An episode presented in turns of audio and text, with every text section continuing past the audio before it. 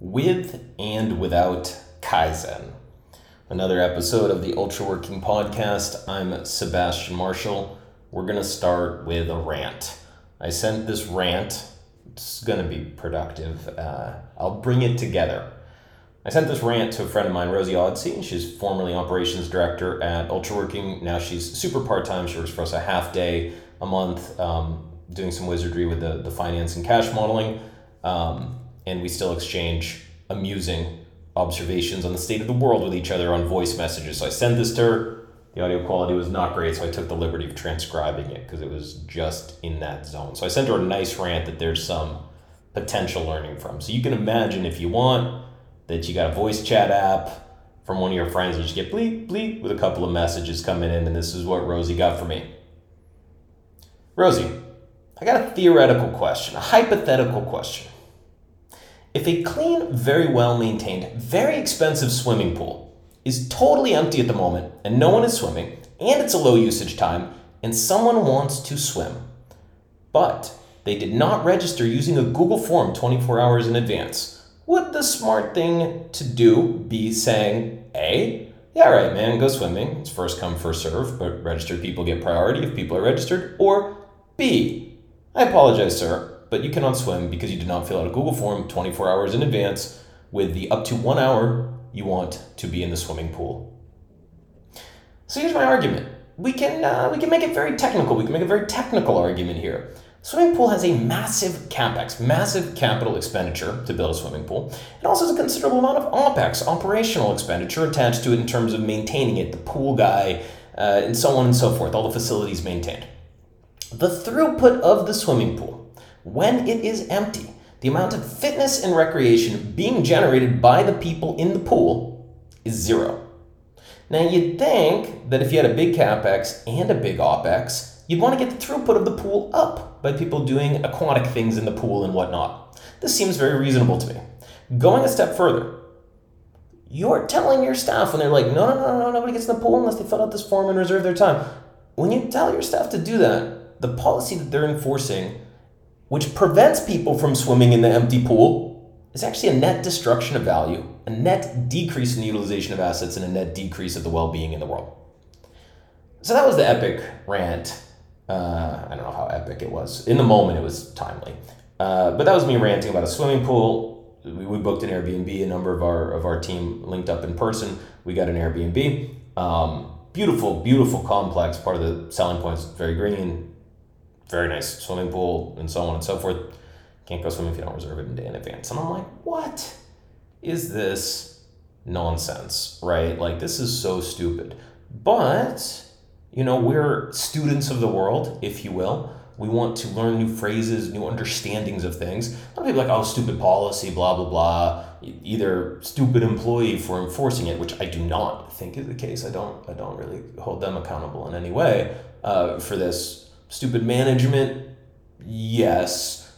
Unclear if it's there's an HOA that it's delegated or, or whatever. It's like semi fancy at this place. So it's unclear if there's like one owner of the whole thing or an HOA or, or an association or whatever um, with some delegated management. It's, it's like multiple buildings that share some some facilities. And it's like it's like pretty nice, but or I presume it's nice. I can't go in the pool, so like it looks nice. It looks like a nice pool, right? So we want to actually explore this and um, we're going to explore it on, on a bit of a, a, technical level and, and see what's going on here, right? So you see they have a standardized process for, for using the pool, which is that you need to register your time slot 24 hours in advance. Uh, that's either sent to the iPhone or printed out or whatever to um, the not really lifeguard because it says no lifeguards on duty, but the pool attendant, let's say, who's who's there, and um, he saw me, you know, whatever, flipping my flip flops off and set my towel down. He's like, whoa, whoa, whoa, you're not on the list. Nobody's supposed to be here until whatever later in the day. And he said, no, you can't, can't get in the pool. 24 hours in advance, you got to register all this. Just. All right. So this is standardized process. There's like a way to book an hour in the pool. And you have to do 24 hours before, they check the list from it and so on and so forth. Um, pool's empty. This defies common sense and reason. It's it's really ridiculous, and we'll, get through the deeper analysis later. But I want to introduce you to two semi-technical terms that are very valuable, and this is uh, from a person named John Shook, Professor John Shook. Um, and he wrote some slides uh, called the Toyota Way Slides by John Shook. They're kind of elusive. Like sometimes I can find them when I Google them, and sometimes I can't.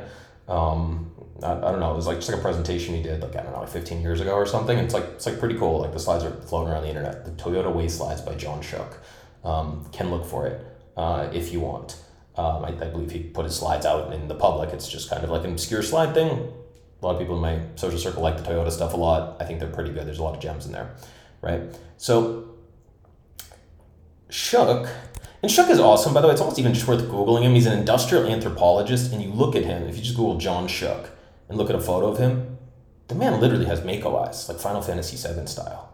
Like he, his eyes are glowing. Like he's a, a, a very. I would like to meet him someday. I hope that doesn't sound weird if somebody tells Professor Shook, hey, the CEO said, you have Mako eyes. And like to meet him. No, he actually seems quite enlightened. He's very, very technical and seems like a very, very thoughtful guy. He's a wonderful communicator. I love these slides. Um, I go I go back to these all the time when I'm illustrating a point um, around this domain, which is quite complex, but he does an amazing job with it. John Shook, very interesting guy. Um, so he had these were slides uh, 33, 34, 35. It's talking about Toyota. Toyota's one of the most operationally sound companies in the entire world. Everybody studies Toyota. All right. Standardized work as structured learning for the operator. And he asks, what is standardized work? What is Kaizen? Kaizen, of course, uh, is the Japanese phrase that means continuous improvement. Um, continuous improvement exists in a lot of countries. The Japanese have a nice word for it, Kaizen. That's been talked about people. What is standardized work? What is Kaizen? They are two sides of the same coin, Shook writes. If you try to have one without the other, you will encounter one of two types of various serious problems standardized work without Kaizen, or Kaizen without standardized work. And then he goes on. Standardized work as structured learning for the operator, next point. Standardized work without Kaizen. So the work is standardized, but there's no Kaizen, there's no continuous improvement. Bullet points Employee motivation killed, human creativity wasted, problems repeat, unidentified and unsolved. Employees don't take initiative, improvement stops. Operations, like economies, like companies, like cultures, like species, either progress or decline. Right? So, what he's saying here is that standardized work, there's a standardized workflow for how you book a time in the pool and get in the pool and whatever, but there's no continuous improvement to that. We'll get into that in a moment, right? Without the continuous improvement on it, it's uh, no motivation, no creativity, the problems repeat. I'm certainly not the first person that's been frustrated by the pool. Like, hey, I just want to take a dip. I didn't think I would swim today, but I just want to go hop in the pool, right? Um, and yeah, people don't take initiative. There's no improvement, right? Two, Kaizen without standardized work, chaotic change, sawtooth effect, problems repeat, scientific method not followed, no root cause analysis, progress impossible to identify, improvement stops. Kaizen, like the scientific method, requires a baseline comparison. So, uh, you know, earlier um, in my career, many, many years ago now, um, I was in the consulting world. I worked for usually not the top biggest organizations in the world. Um, worked with, with smaller organizations um, and, and small, you know, in, in finance. I did some work in finance. I did work in different fields. Um, it can be pretty big, but you know, I, I did have some some people in the Fortune 500. I did uh, work for a number of the top tech companies and, and some kind of old guard companies that are around for hundreds of years and whatever, a little bit. Um, but in a lot of organizations, I saw a lot of processes, and I saw a lot of stupid processes. Um, I'm not throwing shade at nobody. It's just like there's a lot of dumb bureaucracy in the world that's unhelpful. And I said, I'm, I'm not going to be like that. I'm just going to be like, we're going to get people that are really, really good, that don't need to have uh, the shackles of, of standardized work set upon them. We're not drones in a drone factory. We'll be creative and blah, blah, blah. And um, yeah, I was wrong about that. I'm coming around on it. And these, these slides open my mind up a lot, right? So standardized work without Kaizen, in Shook's argument, is is when you see a stupid process that you think is stupid, that's that's standardized work uh, without Kaizen, right? You know, if you go to a you know a government bureau and you got to fill out a form on paper, and you go over to the next office, there's almost the like the next counter, and there's almost the exact same form, but like the boxes are moved around, you have to like fill it out again. And it's like the same office, the same thing. It's like what? This is like stupid. Like why, why don't you just double the form or why can't I do this on a computer or an iPhone these days? You know, like that that sort of thing. Um, or worse than that, things that are totally nonsensical, right? That's standardized work without Kaizen. Well, a lot of people say, screw it, let's have Kaizen, let's just improve all the time, let's get better all the time. But they don't establish a baseline, right? Of like, hey, we're gonna do something in a here's the best practices. You're more than welcome to do Kaizen, to deviate, to experiment, to study, to analyze, to improve it. It's kind of like, you know, if somebody wants to get into boxing, you know, the boxing gloves, the sport, right? Uh, they're not just gonna like make it up.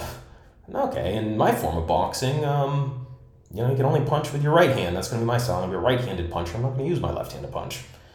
Uh, you're probably gonna learn standardized boxing, and then from there you learn the rules and you learn the basic techniques and footwork and such, and then you might try to put some innovations or put a twist on it and keep getting better and master the sport. But you know, you're not going to start with like, hey, this week I'm trying one arm punching. Now I'm trying this other thing. Now I'm trying this other thing. It's not going to lead anywhere. Um, you have no baseline of comparison. You don't have the best practices. Chaotic change, right? So I think just these phrases are useful to know because I think a lot of uh, younger people, uh, and when I was, you know, in my 20s, I was like, hey, like, there's all stupid processes in the world. I'm not going to have any ever. No stupid processes.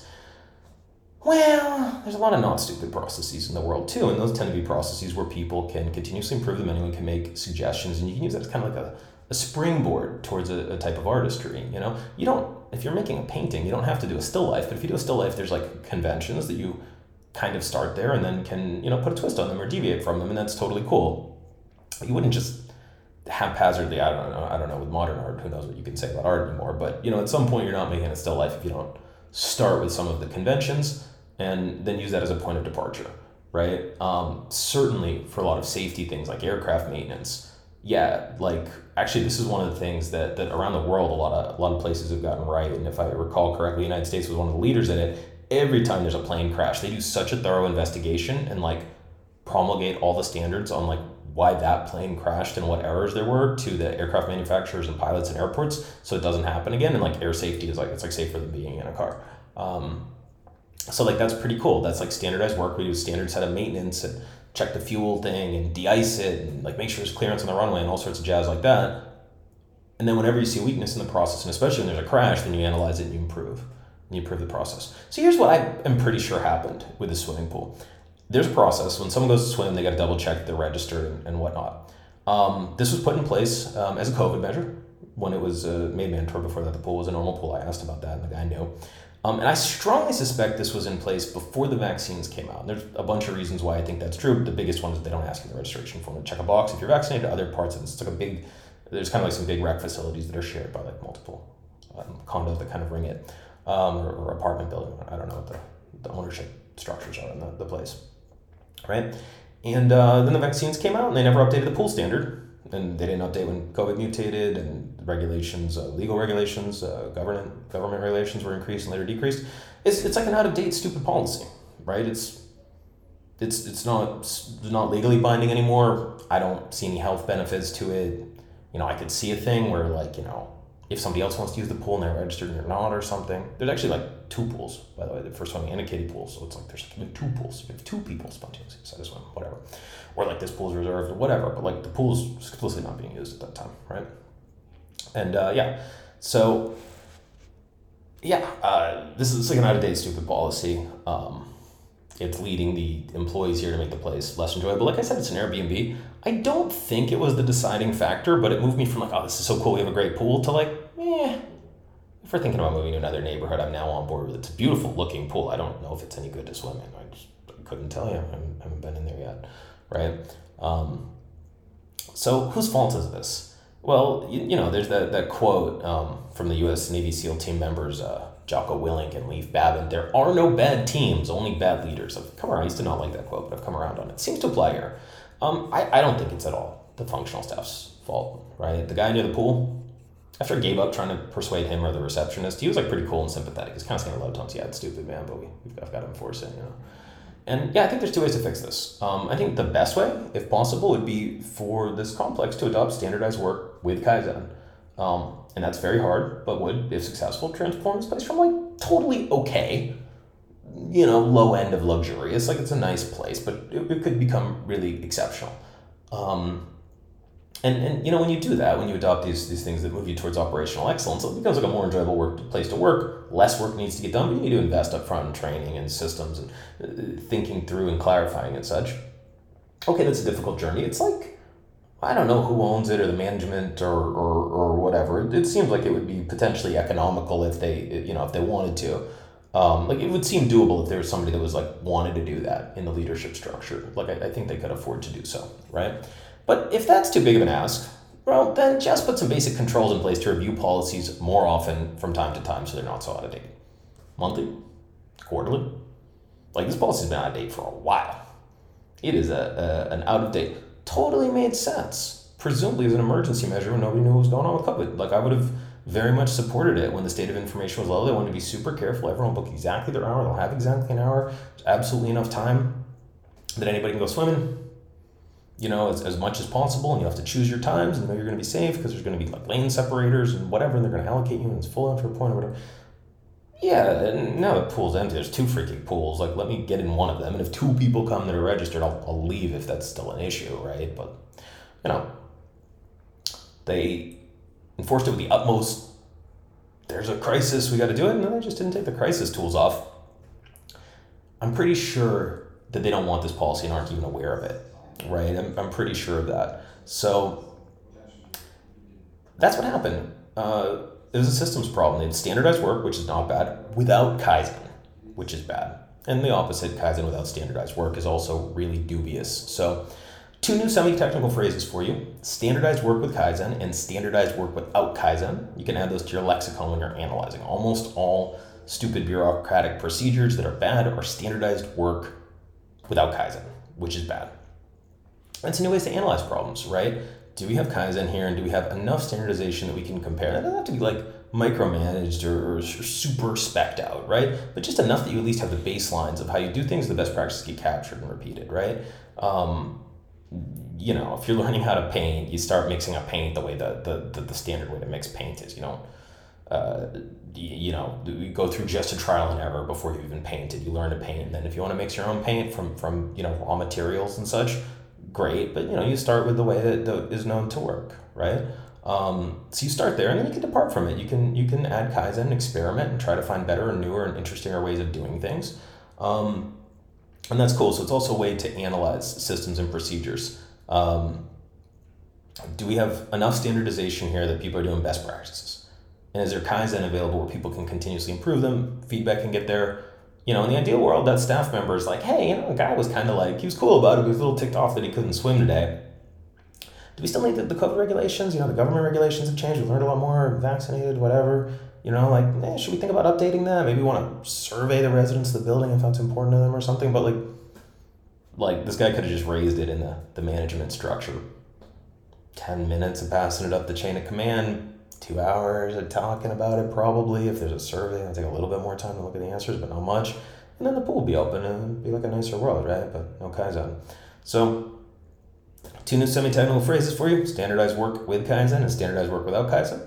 A new way to analyze problems. And hopefully an amusing swimming pool throughput rant. Thanks for listening. Be well.